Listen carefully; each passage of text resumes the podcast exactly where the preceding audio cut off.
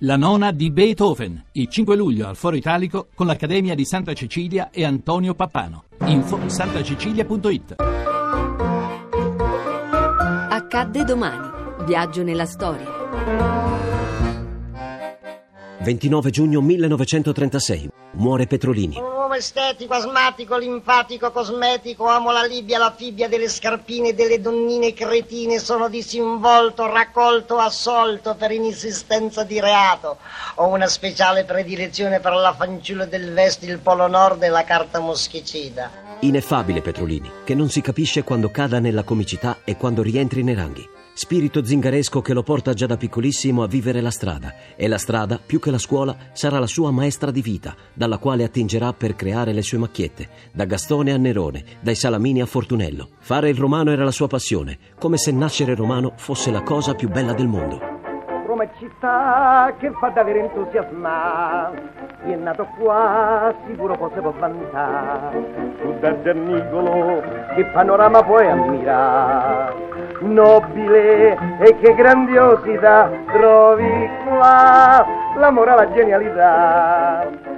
Irrequieto e indisciplinato viene cacciato già dalle elementari. Quando gli rimprovereranno di usare uno stile letterario scorretto, Petrolini dirà io non sono riuscito mai a rimanere in una scuola più di sette giorni. Venivo sempre espulso, con mio grande profitto, perché fuori ho potuto imparare molte più cose. È proprio ai funerali di gente a lui sconosciuta che Petrolini inizia la sua carriera da attore. Giovanissimo si accoda ai parenti del defunto, china il capo e piange disperato.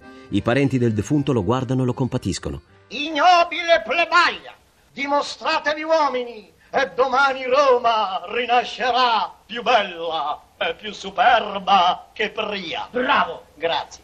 È piaciuta questa parola, Pria? Il popolo, quando sente le parole difficili, si affeziona. Ora glielo ridico.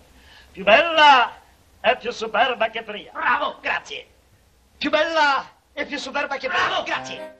Più bella Il sarcasmo che in parte segnerà la sua carriera un lascito del riformatorio al quale viene condannato tredicenne per aver ferito un amico. Avrà molte donne nonostante l'amore per la moglie e collega Ines Colapietro e si godrà la vita, morendo all'età di 52 anni. Gastone il disseur, il danseur, l'uomo rovinato dalla guerra, sempre ricercato, ricercato nel parlare, ricercato nel vestire, ricercato dalla questura.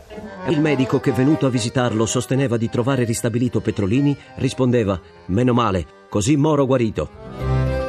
A domani da Daniele Monachella. In redazione Laura Nerozzi, le ricerche sono di Mimmi Micocci, alla parte tecnica Gabriele Cagliazzo, la regia è di Ludovico Suppa. Il podcast e lo streaming sono su radio1.rai.it.